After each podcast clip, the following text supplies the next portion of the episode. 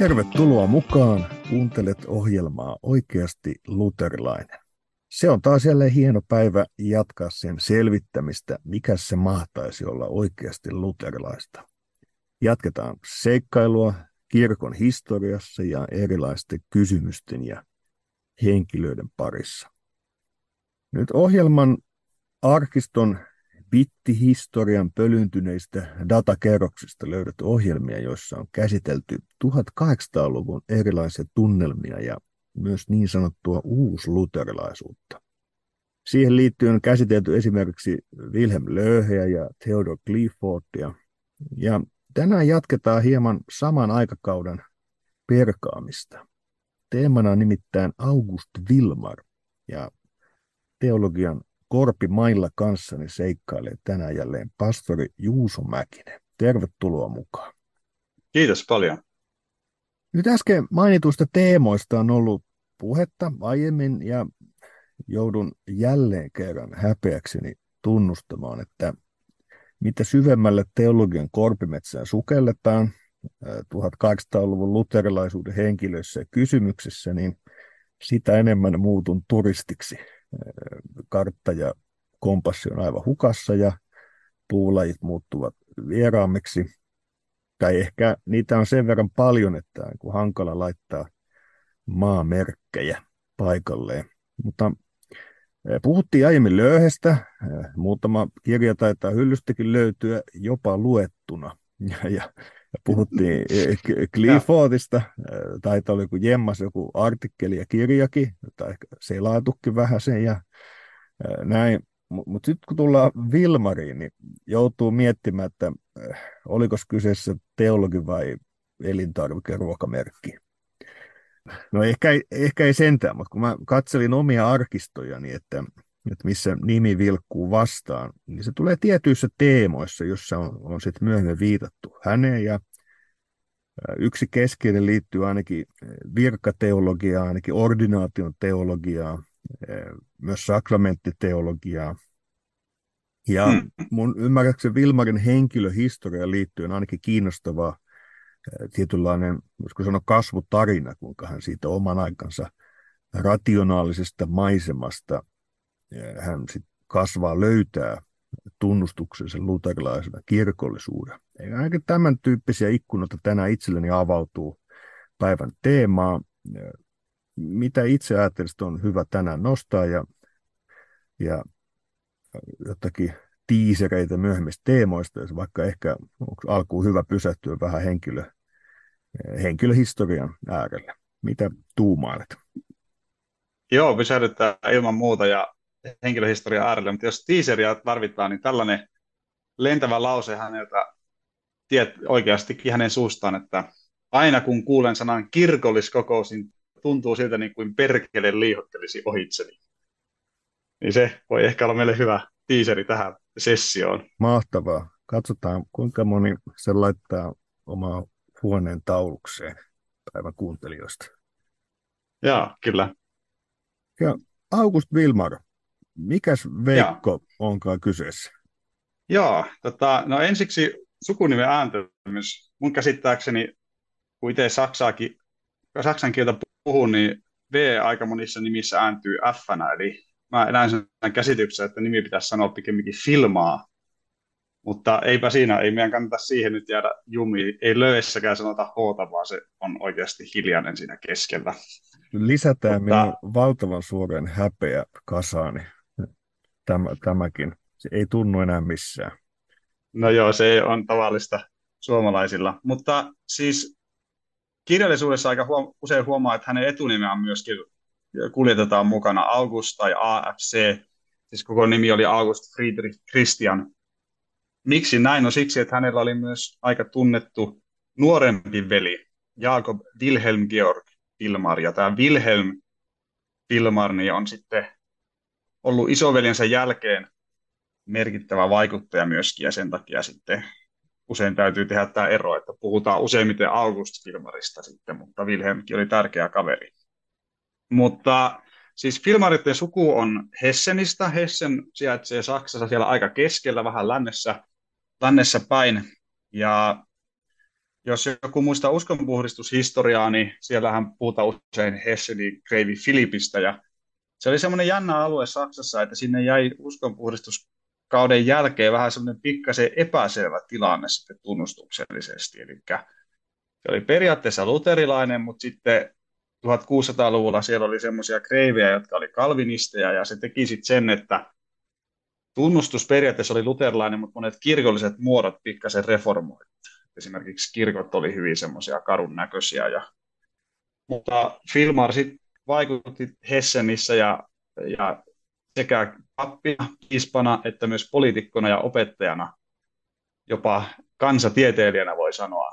Ja sitten sinne, sinne se niin kuin hänen vaikutuksensa pitää sijoittaa. Että sen alueen merkittävä tekijä ja, ja ehkä sen takia hän on sitten myös jäänyt Saksan ulkopuolella tuntemattomammaksi ja voi vielä sanoa senkin, että, että hän on myös ihan henkilöhistoriansa ja tämän, tämän alueellisen taustan vuoksi niin kuin erikoinen tapaus. Että jos ajattelee, että meidän kuva 1800-luvun tunnustuksellisesta luterilaisuudesta, niin siellä hallitsee aika voimakkaasti sitten Yhdysvallat ja Missouri-synodi, ja siellä on niin kuin aika voimakkaasti tämmöinen, että, että luetaan luterilaista puhdasoppisuutta ja, ja tämmöinen niin kuin pitkä luterilainen jatkumo, niin Filmar on niin tämmöinen, että hän tulee sieltä keskeltä rationalismia ihan pystymettästä ja joutuu tavallaan ihan umpihangessa hiihtämään sitten siellä ja etsimään sitten, että mitä se luterilainen kirkollisuus voisi olla. Ja sen takia myös ne painopisteet on sitten osittain aika toisenlaiset kuin vaikka Walterilla tai, tai näin, että sen takia Filmar on myös vähän tämmöinen tunnustuksellisen luterilaisuudenkin piirissä jäänyt reunahahmoksi. Joo, tuossa tuli esiin tiettyjä tämmöisiä yhteiskunnallisia teemoja. Joku kiinnostavaa, varmaan ehkä jos kysymys siitä, että jos hän on, hän on pastorina toiminut, niin että, että onko hän samaan aikaan ollut myös poliittisesti aktiivinen henkilö vai, vai onko nämä hänen elämässään eri aikakausia. Ja, ja meillähän nykyään ainakin lähetyshiippakunnassa aika tarkkaan vaalitaan sitä, että et, et, ei, ei ota tässä niin kuin puoluepoliittisesti esimerkiksi kantaa asioihin mm. viran toimituksessa. Ja, ja, ja pastorina hyvä pidättäytyä muutenkin teemojen käsittelystä, mutta että me, ollaan 1800-luvulla vähän erilaisessa maisemassa ja, ja, ja voi olla, että tämä näkyy myös Vilmarin kohdalla. Joo, aivan ehdottomasti. Ää, ei ollut vielä ihan samassa merkityksessä ja määrin tämmöistä puoluepoliittista systeemiä kuin nykyään, mutta voidaan siihenkin, siihenkin palata, mutta ehkä me voitaisiin pikkasen lähteä ihan tämän henkilöhistorian kautta tätä matkaa katsomaan, koska siinä tulee sitten myös nämä poliittiset vaiheet. Eli Filmar syntyi siis vuonna 1800 eräässä hesseniläisessä pikkukylässä ja, ja se lapsuus oli aika merkittävä. Siihen osui Napoleonin joukkojen miehitysvalta Saksassa. Ja sitten kun Napoleonin vallasta vapauduttiin, niin se teki Saksassa tämmöisen voimakkaan kansallisen nousun.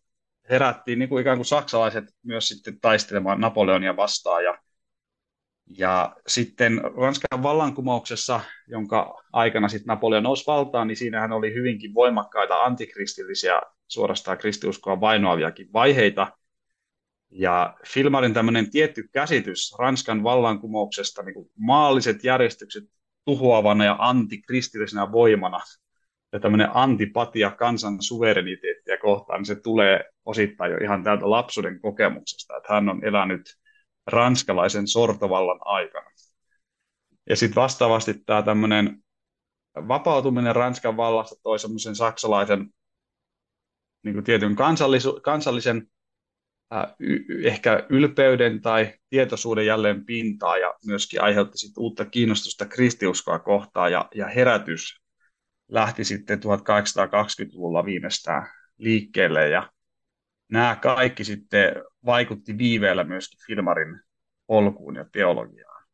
Siis hänen nuoruutensa oli sellaista, että siellä Hessenissä hallitsi ihan tämmöinen rationalismi, kun hän opiskeli teologiaa Marburgin yliopistossa – ja nuoruudessa hän oli ihan tämmöinen, kannatti monenlaisia demokraattisia aatteita ja esimerkiksi antoi tämmöisen lait, laittoman hurraa-huudon erässä opiskelijariennossa tämmöiselle poliittiselle murhaajalle, joka oli tappanut, tappanut sitten demokratia vuoksi erää kuuluisan runoilijan. Ja hyvin niin tämmöinen myrskyisäkin luonne jo nuoruudesta asti.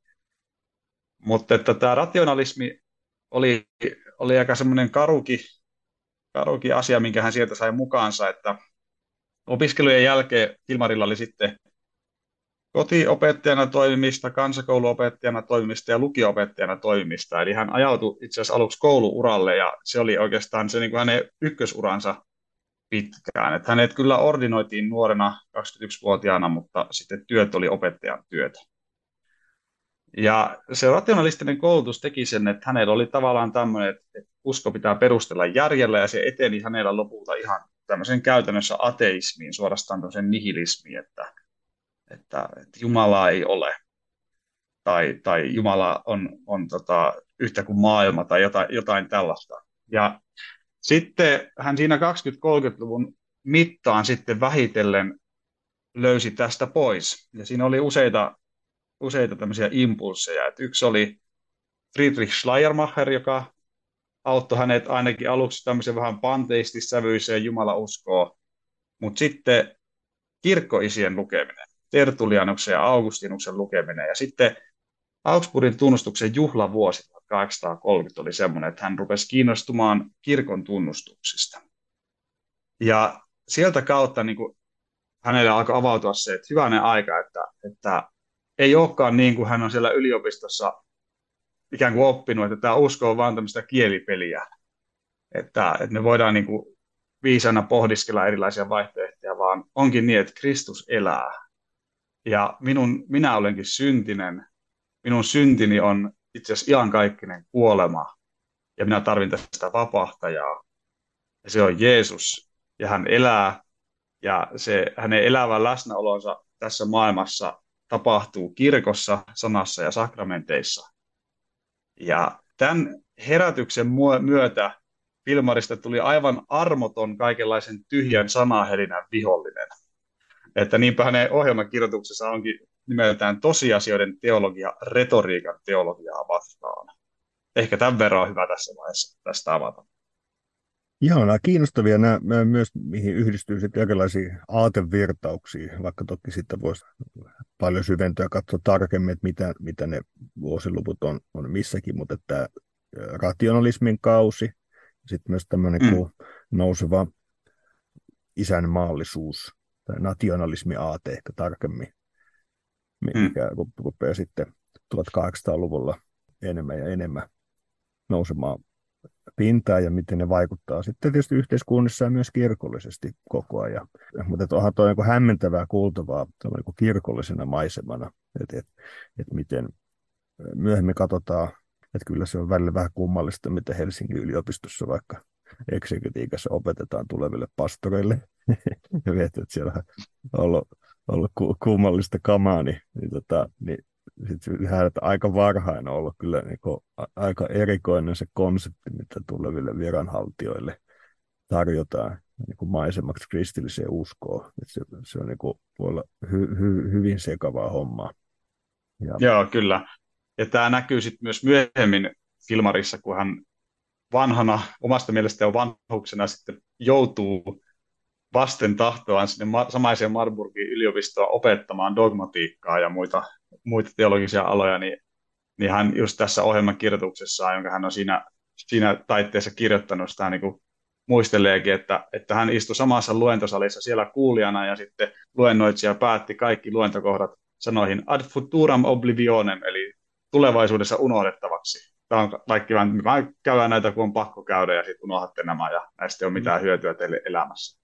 Ja hän kysyy, että nyt hän onkin siellä opettajana, että olisiko hänellä jotain sellaista annettavaa, mikä ei olisi vain tulevaisuudessa unohdettavaksi, vaan mikä voisi oikeasti auttaa taistelussa syntiä, kuolemaa ja perkelettä vastaan. Ja...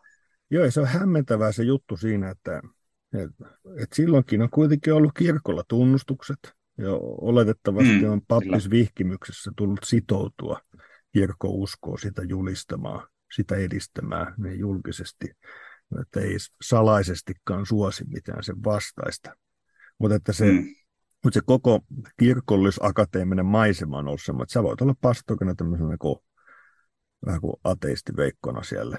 Ja, ja tämä, tämä on ihan Kyllä. all right. Ja, ja sitten jos, vaikka ne samaan aikaan ne kirkon ja tietyt perustukset on siellä, mutta että et ne on muuttunut jotenkin yhdentekeviksi. Ja, ja, ja kyllä se katsotaan tänä, tänä ja historiaa, mutta sitten monissa tilanteissa myöhemminkin, niin, niin ei sitten voi oikein todeta, kun se on aika erikoinen konsepti. Ja tietysti lähtee siitä, että se kirkollinen todellisuus on sellainen, että asioista ei enää välitetä.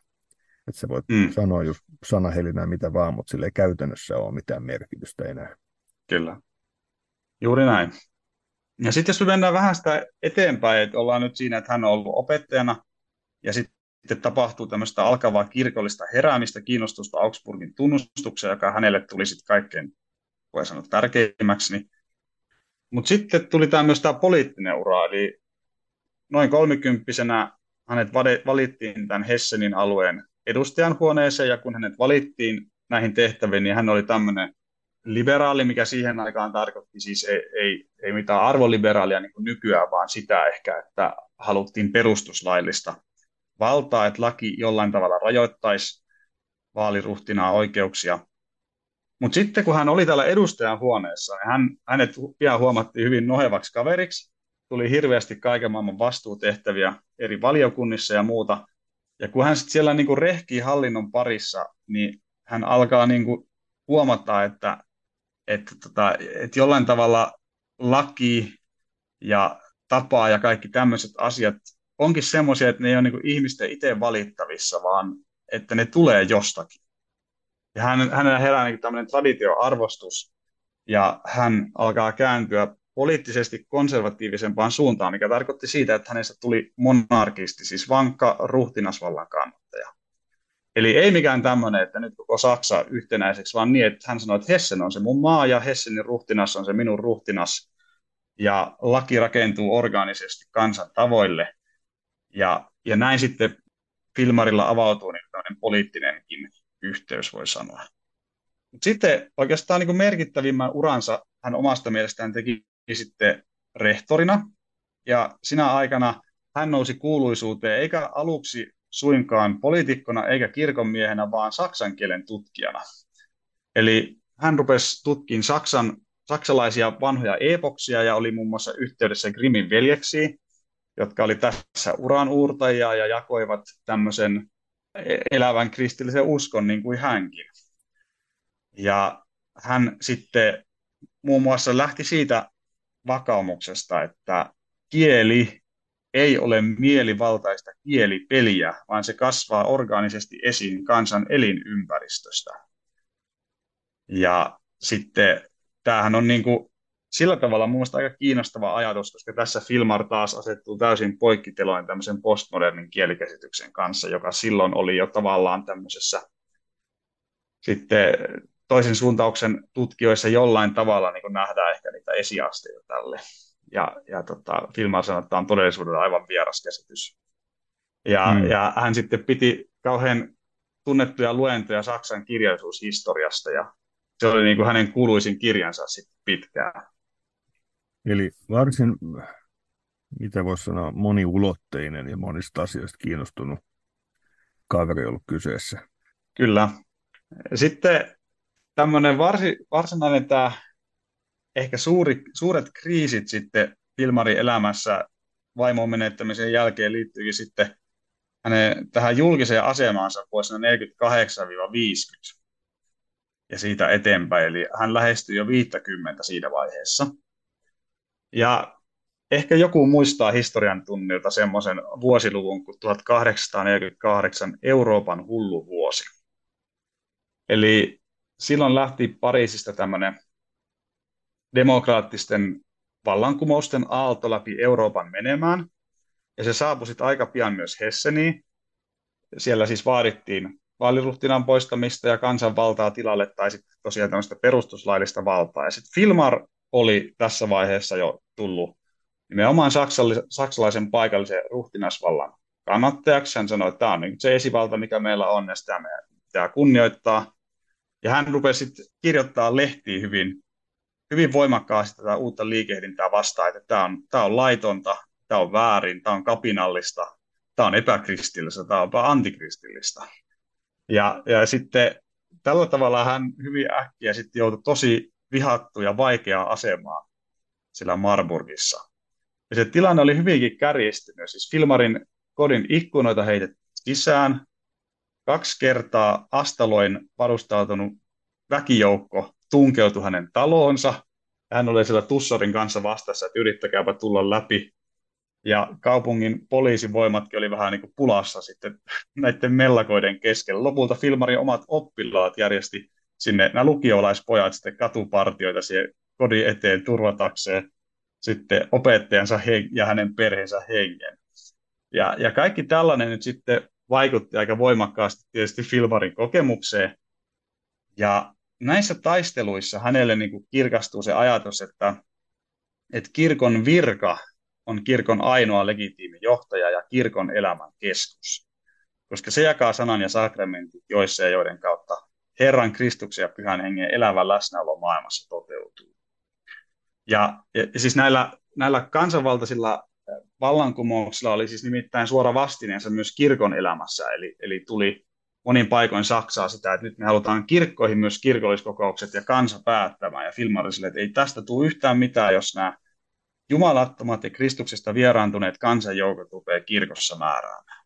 Jos mä otan tästä vähän kiinni siis, e- että mä että tämä on tärkeä kohta, että mäkin aikaisemmin viittasin just siihen, että, että olisi olennaista pastorilla pysyä erossa politiikasta.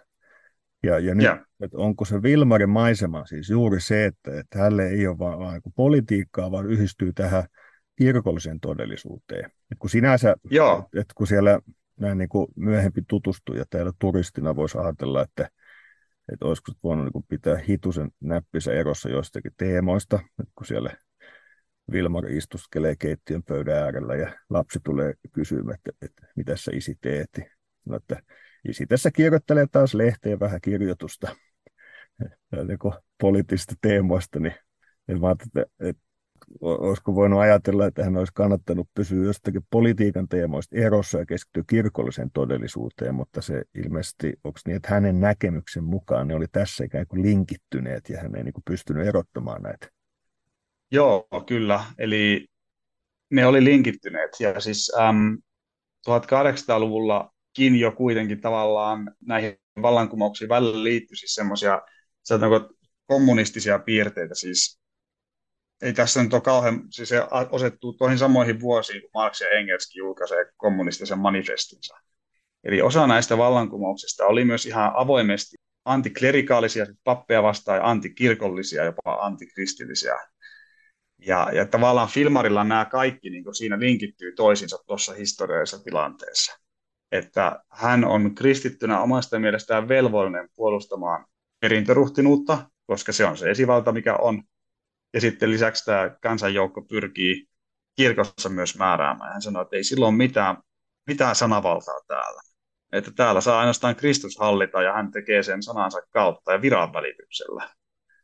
Eli tämä on se maisema, missä hän toimii. Joo, näitä, näitä myöhemmän tutustujen on, välillä hankala saada kiinni. Että juuri tämä, tämä yhteiskunnan eri tilanteissa liikittyminen teologia. Että me voidaan jollain tavalla yrittää tätä tarkemmin erotella, vaikka nykyäänkin voi jossakin kysymysten käsittelyssä olla hankalaa. Mitä kauemmas tai eri historian tilanteisiin mennään, niin, niin on vähintäänkin hyvä yrittää ymmärtää, miksi se on ollut vieläkin hankalampaa sen ajan kristityille. Kyllä. Mutta nyt tästä voisi tulla sellainen mielikuva, mitä mä tähän mennessä sanonut, että Filmar on siis jotenkin esimerkiksi vaikka tämmöisen protestanttisen sen aikaisen maailman ja järjest- maailmanjärjestyksen kannattaja, että ruhtinas on kirkon pää. Mutta Filmar oli tässä siis aivan eri linjoilla ja se, hän joutuikin aika vaikeeseen asemaan. Siis 1849 heti tämä vallankumousta seuraavana vuonna tämä vaaliruhtinas Friedrich Wilhelm pyysi Filmaria jopa pääministerikseen. Mutta mitä Filmar vastasi? Hän sanoi, saja, antakaa kirkolle vapaus. eli, eli hän on itse asiassa niin vaaliruhtinaan vankkumattomimpia kannattajia, mutta sitten hän on yhtä aikaa vakuuttunut, että tämä tämmöinen protestanttinen ruhtinaspiispuus on kirkon lankeemus ja kirkollinen valta pitää antaa takaisin piispoille tai superintendenteille ja pastoreille.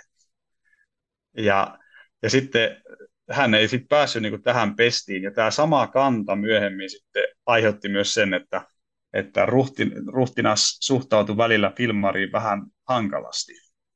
Eli hän hyvin sille yksinäisenäkin tammena siellä myrskyjen keskellä seisoo omansa kantansa kanssa, mutta sitten vähitellen sitä kautta kerää ympärilleen, voisi sanoa opetuslapsia tai samanmielisiä, ja sitten se purkautuu Filmarin kuoleman jälkeen niin, että sillä syntyy sitten tunnustuksellisia luterilaisia seurakuntia. Mutta me ei olla toki vielä siinä pisteessä nyt hänen elämänhistoriassaan. Joo, kiinnostavia vaiheita kaverilla elämässä. Joo, eikä se siis tosiaan jäänyt vielä ihan tähän. Tota, no siis Filmarein päässyt pääministeriksi Hessenissä, mutta hänen ystävänsä Ludwig Hassenflug pääsi. Ja Filmar sitten, häntä yritettiin niin painostaa, että tuu ministeriksi, kun tiedettiin, että hän on hyvä hallintomies ja johti sitä koululaitosta siellä eri toimikunnissa ja rehtorina Marburgissa ja siis todella niin organisaattori. Mutta hän sanoi, että hän ei suostu ministeriksi. Hän voi tulla vastaamaan koulu- ja kirkollisasioita vähän niin kuin tämmöisenä, se oli joku tämmöinen konsistorineuvos, mikäli se titteli, mutta siis hän käytännössä tuli vähän niin kuin tosiaan opetus- ja, ja kirkollisministeriksi sitten tähän hallitukseen, ja hän joutui sitten vaaliruhtina tämän hallituksen kanssa pakenemaan Hessenin pääkaupungista Kasselista, koska siis pääkaupungin virkamiehet ja sotilaat lakkas tottelemasta vaaliruhtinasta. Sieltä tapahtui ikään kuin tämmöinen, tämmöinen niin kuin protesti osana tätä vallankumousliikehdintää, että me ei totella vaaliruhtinasta ennen kuin me saadaan omaa tahtomme läpi. Ja hän joutui sitten evakkoon sitten moneksi kuukaudeksi toiseen kaupunkiin pakeneen junalla sitten monen mutkan kautta. Että Filmar on niin todella semmoinen mies, että hän kun hän johonkin päätyi, että näin se on, niin hän niin seisoi siinä ja maksoi sitten siitä kyllä myös hintaa. Ja tota, sillä tavalla ajattelen, että vaikka olisi hänen poliittisista näkemyksistä eri mieltä, niin se herättää syvää kunnioitusta, kun katsoo tätä hänen elämänkaartaan. Joo, täytyy taas kyllä sanoa, että saksalaiset pärjää näiden titteleiden kanssa, että aiemmin oli puhetta ylikirkkoneuvoksi Cliffordista ja Minusta aika magea myös konsistorineuvos. Voidaan harkita hiippakuntajärjestyksen muutoksia jossakin vaiheessa. Joo, kyllä. Nyt me päästään oikeastaan sitten Ilmarin siihen vaiheeseen, joka, jonka hän niin tekee jo omasta mielestä vanhana miehenä, mutta joka oikeastaan tekee se, että miksi hän on teologisesti ollut merkittävä. Siis tähän mennessä oltaisiin todettu, että kiinnostava ja inspiroiva kristitty monella tapaa, mutta okei, mitä väliä. No, tämä, hänen polkunsa jatkuu sillä tavalla, että hän sitten vuosina 1851-55, eli siis yli 50 toimi siellä Kasselissa avustavissa tehtävissä hallinnossa kyllä, mutta sitten hän yhtä aikaa hoiti sikäläisen hiippakunnan superintendentin eli piispan sijaisuutta. Se varsinainen piispa oli sairaaloinen ja käytännössä kykenemätön hoitamaan tehtävänsä ja Filmar siis joutuu tämmöiseksi apupiispaksi siellä tai käytännössä piispan sijaiseksi. Tekee sitä nelisen vuotta suurella antaumuksella ja vakavuudella. No sitten tämä varsinainen piispa kuoli 1855. Papisto sai äänestää, kuka on seuraaja. Filmar saa aivan ylivoimaisen enemmistön. Ja sitten se viedään vaaliruhtinaalle hyväksyttäväksi se päätös. Mutta se vaaliruhtinas ei suostunut vahvistamaan tätä Filmarin nimitystä. No miksi? No siksi, kun hän tiesi, että Filmar on muuten täysin lojaali ja varmasti hyvä kirkonmies, mutta kun hän ei halua, että vaaliruhtinas on kirkon pää, vaan haluaa, että se valta tulee piispoille.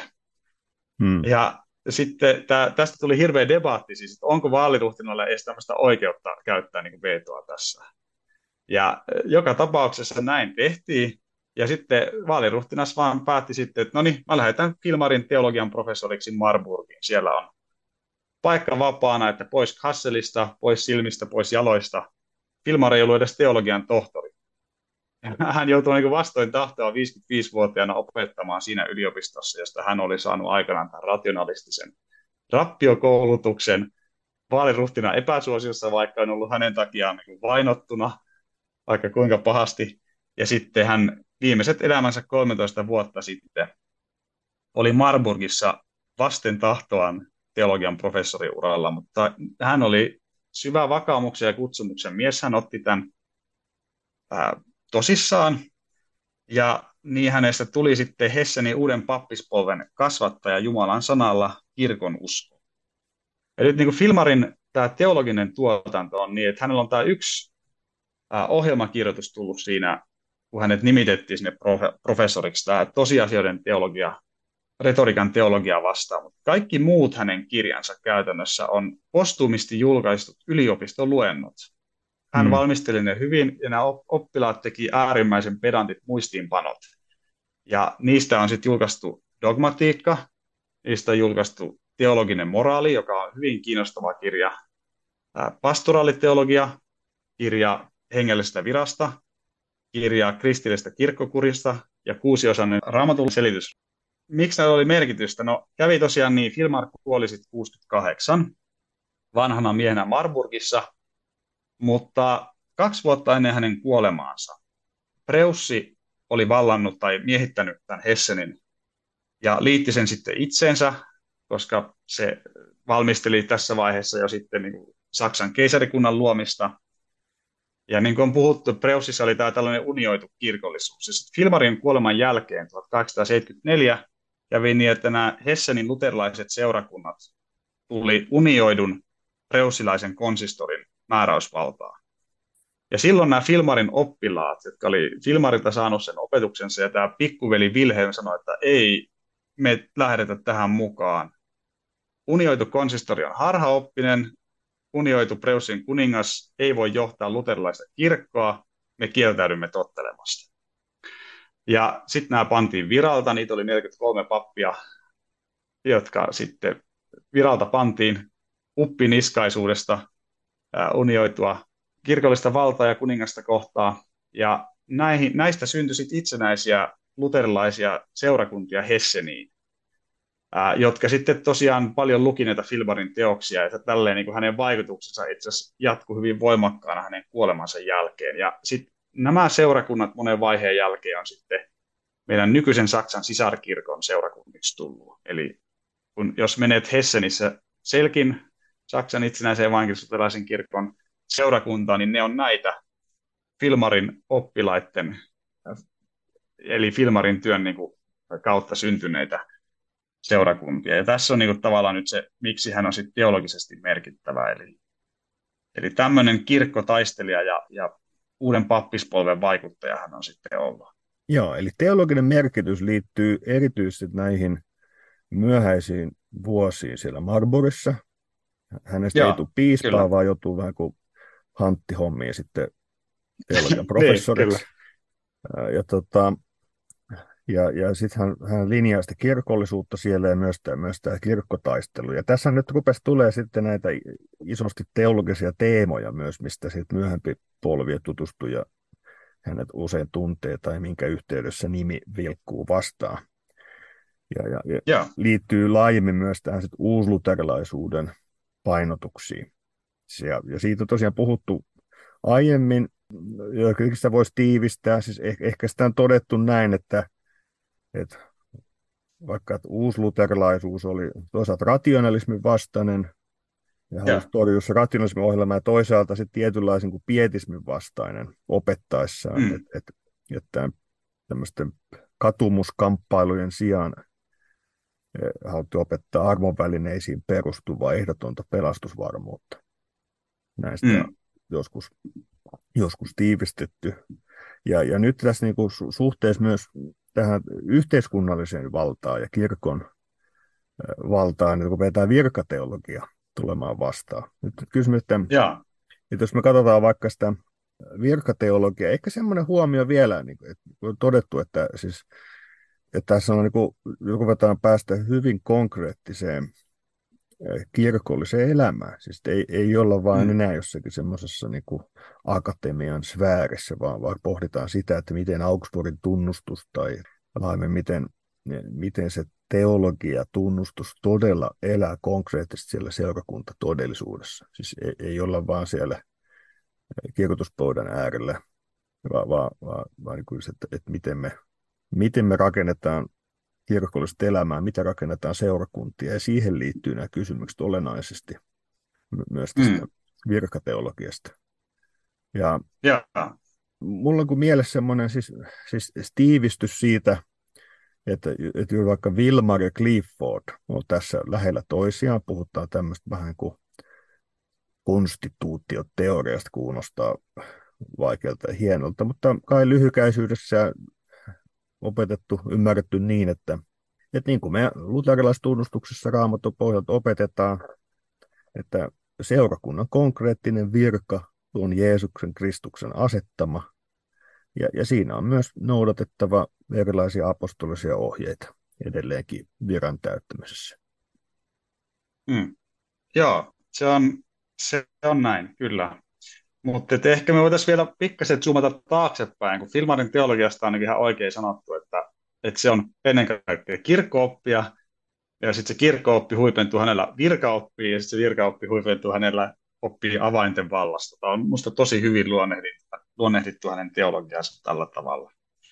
Ja sä mainitsit tuossa Cliffordin, ää, molemmilla on hyvin voimakkaana se tämmöinen, että katsoo kirkkoa tavallaan koska se on kaksipuoleisena ilmiönä. Et sillä on tämä ulkoinen järjestys tai asetus, se on, se on niin pelastuslaitos, koska siinä Jumala toimii sanan ja sakramenttien kautta viran välityksellä ja antaa niiden kautta pelastuksen. Ja sitten tämän pelastuslaitoksen sisällä tai puitteissa toteutuu se pyhien yhteys, kun ihmiset uskoo sitten tämän julistetun sanan ja ottaa sakramentit uskoen vastaan. Ja varsinkin Filmarilla tämä tämmöinen niin kuin näkyvä kirkko on, on niin kuin hyvin olennaisessa roolissa, koska hän, hän niin kuin näkee tämän, miten nämä kansanjoukot tulee tänne ja tämmöisellä vähän niin kuin epämääräisellä, että, että no mehän ollaan kaikki, kaikki niin kuin, meillä on kaikilla tämä yleinen pappeus, sillä perustetaan, perustellaan sitä kansanvaltaa kirkossa, ja Filmar reagoi niin kuin tätä vastaan, että ei se näin ole, että, että niin kuin yleinen pappeus ei johda tuollaiseen niin kuin mielivaltaa ja kansanvaltaa. Ja hän kirjoittaa esimerkiksi kirkosta tällä tavalla näin. Kirkko on järjestys tai instituutti, jonka kautta autuuden aarre turvataan kaikkia jälkipolvia varten sekä uskotaan ja lahjoitetaan heille samalla tavalla kuin tapahtui ensimmäisille kristityille. Mutta näin on tapahtunut ja voikin tapahtua vain pyhän hengen elävän vaikutuksen ja sen välittämän Kristuksen elävän läsnäolon kautta. Siksi voi sanoa myös näin. Kirkko on kolmiyhteisen Jumalan säätämä tapa, jolla pyhä henki on jatkuvasti ja muuttumattomasti toiminnassa, elävästi läsnä. Ja sen välittämä Kristuksen elävä läsnäolo maan päällä ihmisten keskellä sekä ihmisten osalliseksi tuleminen pyhästä hengestä ja Kristuksesta. Subjektiiviselta puoleltaan ilmaistuna kirkko on inhimillinen yhteisö, jossa tämä Jumalan säätämys toteutuu. Ja nyt kun puhuu tästä Jumalan elävästä läsnäolosta, niin luterilaisena tietysti sanoo, että se tapahtuu armonvälineiden kautta eikä, eikä niin kuin mitään muuta, muuta kautta. Joo, ja nämä mainitsemat teemat on niin kuin tullut esiin, niin on, on hyvin tuttuja laajemmin tästä uusluterilaisuuden kysymyksen asettelut. Ja mitä sä puhut, myös Vilmarin Kyllä. keskeiset kysymykset. Et, et, kertoo, että ollaan samassa ajassa, samoja taisteluita käydään, minkä myötä sitten samat asiat – raamatun tunnustuksen aikana kirkastuu ja, ja, ja ymmärretään, että, että mihin suuntaan luterilaista seurakuntaelämää täytyisi viedä tai, tai mihin täytyisi keskittyä siinä, missä ehkä oltiin historian vaiheessa sitten kuljettu vähän, vähän harhaiseen suuntaan, ongelmalliseen suuntaan eri tilanteissa, eri kysymyksissä. Joo. Ehkä semmoinen, mikä sitten erottaa filmaria vaikkapa Defaultin korostuksista on se, että hänellä on hyvin voimakas semmoinen korostus dogman opin muodostumisesta, että se on itse asiassa kirkon elävää kokemusta, että kun sillä on Jumalan sana ja se elää taisteluissa harhaoppeja vastaan, sitten se niissä sitä Jumalan sanaa sitten lukee ja ymmärtää ja saarnaa ja käyttää, torjuu harhaopit ja sitä kautta sitten nämä taistelut niiden tulos tiivistetään sitten kirkon uskon tunnustuksiin. Ja, ja näin ollen niin jokainen, joka haluaa ymmärtää kristillistä uskoa, hänen täytyy jättää kaikki omat kokemukset ja ajatukset sivuun ja ensiksi syventyä kirkon uskon kokemuksiin. Siis tämä kokemus on tässä siis tavallaan kollektiivinen, se ei ole niin kuin yksilön kokemus. Eli jollain tavalla voisi sanoa, että, että Filmar on niin kuin tässä ehkä myös semmoista, rakentaa siltaa ehkä nykyiseen dogmihistoriaan, voisi sanoa. Ja hän, jos mä luen tästä vaikka tämmöisen lainauksen, miten hän kuvaa näitä kirkon olennaisia taisteluja, niin hän kirjoittaa näin. Nämä kristillisen kirkon kokemukset ovat kehkeytyneet taistelussa Jumalaa vastustamia voimia vastaan, erityisesti taistelussa tämän maailman ruhtinasta vastaan, joka esiintyy ylpeytenä. Alussa, kun evankeliumi tuli pakanoiden luo, oli ensimmäinen koettava kokemus tämä. Polyteismi täytyi voittaa. Tämä tapahtui rajussa taistelussa gnostilaisia vastaan. Vasta tämän taistelun loputtua, kun tämä tuntemus oli tullut osaksi pakana maailmasta kootun kristikunnan kokemusta, verta ja elämää, kristillinen maailma saattoi kokea pojan jumaluuden sekä sen jälkeen pyhän hengen jumaluuden. Tämä tapahtui neljännellä vuosisadalla taistelussa areiolaisia ja makedonialaisia neumatomakkeja vastaan.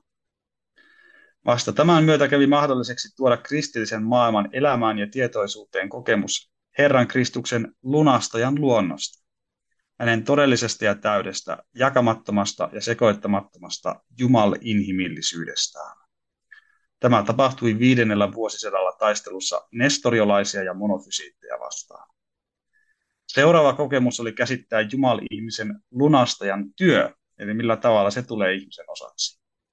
Tämä taistelu, jota käytiin ensin pelagiolaisia ja sitten semipelagiolaisia vastaan, kesti Augustinuksesta uskon puhdistukseen ja Lutherin asti. Hän sai kokea, että pelastuksen varmuus riippuu ainoastaan sen varauksettomasta vastaanottamisesta, mitä Jumala tarjoaa Jeesuksessa Kristuksessa. Kokemukset, jotka ovat meillä vielä edessäpäin, liittyvät kirkon olemukseen sekä viimeisiin tapahtumiin, eli eskatologiaan. Näin siis Filmaria. Tästä ehkä muutama ajatus. Siis hän itse ajattelee, että nämä hänen aikansa kir- kirkolliset taistelut virasta on juuri tätä, että kirkko pääsee selvempään käsitykseen kirkko-opista ja virasta. Ja, ja sitten toinen on se, että, että Filmarille tämä kaikki ei kuitenkaan tarkoita sitä, että ikään kuin olisi joku traditio tai kokemus Jumalan sanan rinnalla, vaan juuri se, että se sanan opetus, joka siinä on, se, se vaan niin kuin nousee esiin näissä taisteluissa. Ja hän esimerkiksi sanoi näin, että, että Rooman kirkolta ei voi tulla mitään positiivisia impulseja dogmihistorialle enää, koska se on leikannut itsensä irti kirkon elävästä kokemuksesta, kun se ei ole ja, ja traditiosta, koska se ei ole suostunut kokemaan sitä, mitä Luther koki ja mikä Oxfordin tunnustuksessa on talletettu, eli jumalattoman vanhurskauttaminen Kristuksen tähden yksin arvosta. Joo, kiitos tästä kuvasta myös kirkon jatkuvuuteen liittyen. Juuri ollaan, niin kun nähdään saman kirkon jatkuvuudessa raamatusta ammentaen, mutta tavallaan yksittäisissä kysymyksissä ja oppia kirkastaen tai, tai uudelleen ikään kuin tarkemmin sanoittain. Ja, ja myös tämä uskon puhdistuksen tilanne nähtiin tavallaan sitten kirkko-opin tarkempana määrittelynä ja, ja tietysti ennen kaikkea siihen liittyen myös tämän vanhurskauttamisopin keskeisenä määrittelyn paikkana. Joo, kyllä. Joskus on todettu, että, että nämä tietyt kysymykset, mitä kirkossa on, että varhaisen kirkon se suuri taistelu ja kysymys oli, oli liittyen siihen, että miten määritellään Jeesuksessa jumaluus ja ihmisyys ja kolminaisuusoppi. Mm. Uskonpuhdistuksen suuri kysymys liittyy vanhurskauttamisopin tarkkaan määrittelyyn ja sen ymmärtämiseen. Ja meidän ajan kysymys on, on se, että onko miehiä ja naisia vai ei. Kyllä. Se, se on jollain tavalla näin, että meidän niin keskeisimmistä kaikkein triviaaleimpia ilmeisimpiä asioihin. Että tässä Joo. aikamme teologit pääsevät suurten kysymysten äärelle. Kyllä. Joo. Sitten mä haluaisin lukea tämmöisen lainauksen myöskin, millä Filmar aloittaa dogmatiikkansa Jumala-opin kohdan. Tämä on mun mielestä todella hieno, kun ajattelee, että usein siis dogmatiikassa, kun ruvetaan puhumaan Jumala, Jumalasta, se on aika siinä alussa, ja ruvetaan puhumaan sellaisia asioita, että mistä voi tietää, että Jumala on, ja mitä tavalla Jumala voidaan tuntea. Niin Filmar aloittaakin tällä tavalla. Me, jotka on kastettu Jumalan isän, pojan ja pyhän hengen nimeen, emme aloita opinkohtaa Jumalasta ja Jumalan tuntemisesta kysymyksin ja epäilyin, voidaanko Jumala tuntea ja jos niin miten, vaan me aloitamme tunnustuksella. Me tunnemme Jumalan. Me tunnemme Jumalan tuntemisella, joka on selkeämpi ja varmempi kuin mikään muu inhimillinen tieto. Tuntemisella, joka on voimakkaampi kuin mikään muu inhimillinen tuntemus, koska se virtaa läpi koko olemuksemme sisältä ja ulkoa ja liikuttaa meitä. Me tunnemme Jumalan sen kautta ja siinä määrin, kun hän on ilmoittanut itsensä meille ja vain sen kautta ja siinä määrin. Tunnemme Jumalan hänen teoistaan. Tunnemme Jumalan hänen hyvistä teoistaan ja vain hänen hyvistä teoistaan ja niiden välityksellä. Tunnemme hänet Jeesuksessa Kristuksesta, etenkin me, jotka polveudumme pakanoista, ja näemme hänet Jeesuksessa Kristuksessa varmemmin, selvemmin ja lähempänä meitä kuin mikään muu tässä maailmassa. Varmemmin, selvemmin ja lähempänä kuin olemme edes itse itseämme. Koska hän on tuntenut meidät, me tunnemme hänet. Me emme etsineet häntä, mutta hän etsi meitä. Me emme löytäneet häntä, mutta hän löysi meidät. Me emme rakastaneet häntä, mutta hän rakasti meitä. Ajattele, millaista on istua luentosalissa dogmatiikan peruskurssilla kuulla tällaista opetusta. Kyllä. En ihan itse muista tämän tyyppisiä lausuntoja luennoilta. Joo. Sitten kirkkoopista jo vähän jotain puhuttiinkin. Ehkä lukisin siitä meille lainauksen, jossa Ilmar puhuu kirkosta Kristuksen armon valtakuntana, ja sitten voitaisiin vähän puhua siitä, mitä, mitä sen sitten tarkoittaa viran kannalta. Hän kirjoittaa tällä tavalla. Kristuksen armon valtakunta sisältää hänen seurakuntansa kokoamisen, hänen kirkkonsa perustamisen ja erityisesti sen varjelemisen, levittämisen ja täydelliseksi tekemisen, sen hallitsemisen sisäisesti ja ulkoisesti. Sitten on äh, liuta raamatun lainauksia, jotka puhuu kasteesta, Jumalan sanasta, Kristuksen läsnäolosta omiensa kanssa maailman loppuun asti. Ja sitten hän jatkaa. Tässä pitää erityisesti huomioida Herran persoonan todellinen läsnäolo, jonka hän on luvannut. Hän ei hallitse kirkkoa etäältä ainoastaan välinein tai voimavaikutuksin, vaan silmin näkijänä ja vaikuttaen välittömästi koko Jumalan inhimillisellä persoonallaan. Sana, jota julistetaan, lähtee hänestä välittömästi, ja tässä sanassa on hän itse. Elämän haju elämäksi ja kuoleman haju kuolemaksi. Eli missä sana julistetaan hänen sananaan, siellä hänen persoonallinen läsnäolonsa on havaittavissa samalla tavalla kuin Jumalan kasvojen ilmestyessä vanhassa testamentissa. Että vääjäämättä ja usein välittömästi tapahtuu ratkaisu ja erotus, siis tuomio, puolesta tai vastaan. Ensimmäiselle autuudeksi, jälkimmäiselle väistämättömäksi tuloksi. Samalla tavalla hän tulee sakramentissa itse, etenkin ruumiinsa ja verensä sakramentissa. Ja samoin kuin sanassa ja sen julistuksessa ilmenee ratkaisu, samoin tässäkin tapahtuu tuomio niille, jotka uskovat ja niille, jotka eivät usko. Nämä kaksi läsnäolon tapaa Herra on määrännyt valtakuntansa kuninkaana. Sanan ja sakramentit ja näiden ulkoisesti täysin mitättömien välineiden kautta hän kuitenkin hallitsee kirkkoa. Kirkossa on uskoviaan ja kirkon kautta maailmaa. Huomatkaa, hän ei hallitse ainoastaan henkiä etävaikutuksen kautta, vaan myös ruumiita ja aineellista maailmaa läsnä olevan ruumiinsa ja verensä kautta, sekä sanansa kautta vedelle antamansa armovoiman kautta. Tietyssä mielessä voi sanoa, että sanassa ja sakramenteissa, jotka ovat ulkoisesti mitättömiä, vaikka niihin sisältyy voima hallita ja muuttaa maailmaa, Kristus näyttäytyy maan päällä vielä tänäkin päivänä alhaisuudessaan, vaikka onkin kuninkaiden kuningas, samantapaisesti kuin lihansa päivinä. Juuri sanan ja sakramentin ulkoinen mitättömyys viittaa eteenpäin Herran paluuseen samassa muodossa kuin hän nousi taivaaseen. Kaikki, mitä hän kirkossa tekee, valmistaa hänen paluutaan kirkkaudessa tuomitsemaan maailmaa. Niin, ettei kirkon nykyhetki ole levollinen tai loppuun saatettu, vaan kirkon nykyhetki pyrkii kaikin tavoin ja joka hetki kohti tulevaisuutta. Hän valmistaa kirkkoa ottamaan hänet vastaan, kun hän palaa. Kirkon historiaa pitää tarkastella tästä näkökulmasta. Näin siis Filmar kirkon olemuksesta. Ja, ja sitten hän vetää tästä sitten ne johtopäätökset, että koska Jumala on juuri käskenyt sanansa julistettavan ja sakramentit jaettavan, niin näitä ei saa koskaan ajatella ilman sitä virkaa, joka se tekee. Ja näin ollen hän niin kuin kysyy tällä tavalla, että, että me ruvetaan epäilemään kirkkoa ja sen virkaa heti siinä määrin, kun me unohdetaan, että Herra Kristus on todella elävästi läsnä. Että virka on, on sanan julistajana ja sakramenttien toimittajana hänen edustajansa ja siksi toimii seurakunnan keskellä ja, ja on se johtaja ja, ja hallitsija ja koossa pitäjä. Ja tässä nyt jossain määrin niin kuin voisitte, mä että meidän ajasta käsin kysyä, että antaako Filmar riittävästi painoarvoa kristittyjen yleiselle pappeudelle. Ja mun mielestä täytyy sanoa, että ei anna. Ja mun mielestä Herman Sasse on myös hienosti sanonut, että mistä se johtuu. Että Sasse on sanonut näin, että Filmarin skepsis seurakuntaa kohtaan johtuu siitä, että hän ei vielä ollenkaan tuntenut elävää seurakuntaa, vaan ainoastaan Herra joka miehen, joka vuonna 1848 vaati saada hallita kirkossa. Mä ajattelin, että mm. tästä, tästä aika paljon on niin kyse, kun miettii, että siinä on tiettyjä ehkä yksipuolisuuksia Filmarin kirkkoopissa. Joo, kiitos tämän Vilmarin lainauksen ja tämän kuvan jakamisesta. Jos mä yritän poimia siitä tietysti monta keskeistä asiaa, mutta se ajatus siitä, että, että Jeesus ei hallitse vaan jostakin etäältä, miten se olikaan sanotettu.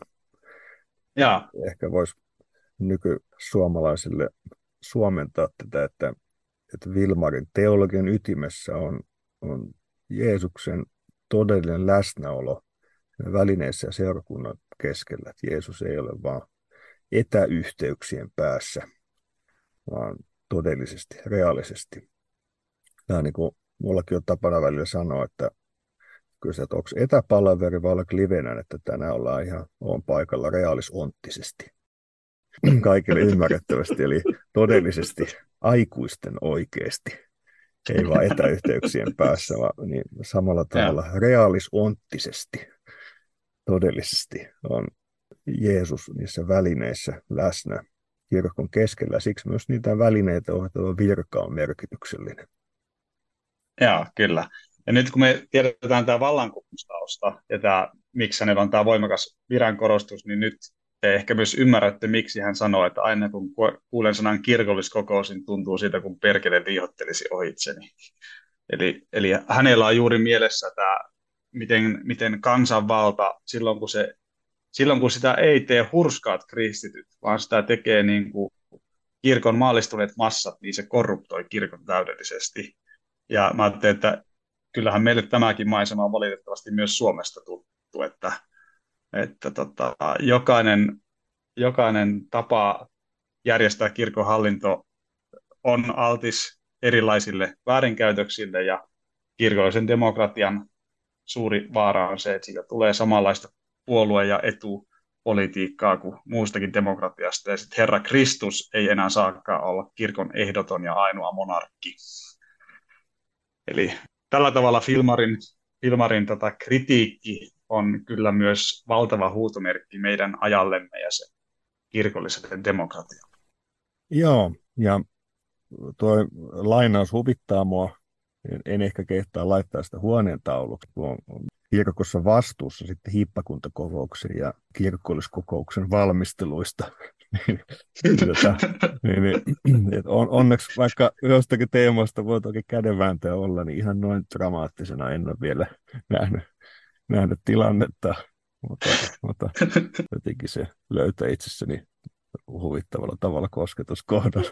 Joo, kyllä. Ehkä, ehkä voin laittaa sen huolen taakse iloita siitä, että vielä ei olla tämmöisessä tunnelmissa, vaan voidaan ihan yhdessä jatkaa ja rakentaa kirkkoelämää eteenpäin. Joo, kyllä. Ja siis tosiaan Filmarin kirjoista joutuu vähän niin kuin turhaankin etsimään sellaista, että no kerron nyt, mitä se yleinen pappeus niin positiivisesti tekee ja on. Sitä ei oikein löydy. Se aina niin kuin tulee ne varoitukset, miten se, se ei saa niin kuin nousta virkaa vastaan. Ja että mä niin tuossa mun avaintevaltakirjassa kirjoittanutkin, että Filmarilta ei oikein voi oppia hyvää viran ja muun seurakunnan yhteispeliä, mutta sieltä löytyy hyvää polemiikkia kyllä sitten kirkollista kansanvaltaa vastaan. Joo. Meillä rupeaa sellainen tilanne, että mulla rupeaa happi loppuu kohta vaatekaapista. Jonkun napakan teeman voidaan vielä Filmarilta no, nostaa esiin.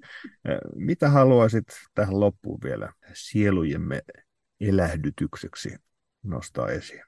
No, meillä ei ole tässä nyt ollut kauheasti mahdollisuutta mennä siihen Filmarin teologiseen moraaliin, eli tähän opettaa kristillistä elämästä. Ja että voisi olla hyvä päättää lainaukseen, joka ei ole kyllä niistä luennoista, mutta on siitä hänen ohjelmajulistuksestaan. Ja hän kirjoittaa valtavan voimallisesti, mitä se tarkoittaa meidän rukous, rukoukselle, että Kristus elää ja on todellisesti läsnä.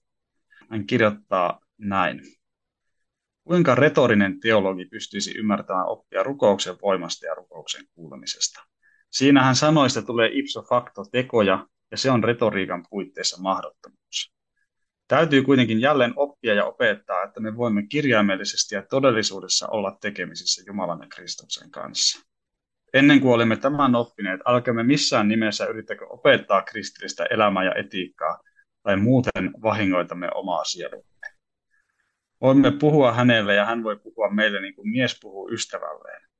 Ja samalla kuitenkin tiedämme ja tunnemme, että puhumme hänelle, joka on tosi Jumala. Voimakkain voimakkaiden joukossa. Maailman luoja ja maailman tuomari, jonka nimi on uskollinen ja totinen. Jonka virka on laupiaan ylipapin virka ja joka pystyy säälimään meidän sairauttamme. Täytyy jälleen opettaa, oppia ja kokea, että miten ja mistä syystä Herra meidän Jumalamme tulee vastaan pyhää henkeä, joka huutaa meistä taivaaseen. Tästä syystä rukous vaikuttaa toisiin sieluihin vastustamattomalla voimalla. Herra Jumala pitää maalliset asiat, varsinkin maallisen vallan, valtaistunten ja julkisen elämän järjestyksen voimassa, yksin uskovien rukouksen tähden. Täytyy myös nostaa jälleen esiin valitettavasti unohduksen tomuun vaipunut ja valtava oppi rukoustaistelusta. Herra vastustaa meitä, sysää meidät takaisin, mutta me tartumme häneen sitä lujemmin, mitä kovemmin hän työntää meitä pois. Me vetoamme häneen kaikin ruumiin ja hengen voimin, sitä päättäväisemmin, mitä ankarammin hän painaa meitä maahan. Saadaksemme tässä painissa kokea, minkä kanta isä sai kokea. Ei varmasti vain kuvannollisesti eikä vain sisäisesti, että tämän painin kautta vihollinen muuttuu ihmeellisesti ja autualla tavalla uskollisimmaksi ystäväksi ja vastustajan siunaajaksi. Näihin sanoihin on hyvä päättää tänään. Lämmin kiitos Juuso, että pääsit jälleen vieraaksi ohjelmaan ja jatketaanpa seikkailuja teologian metsissä jälleen seuraavassa jaksossa. Siihen saakka, moi!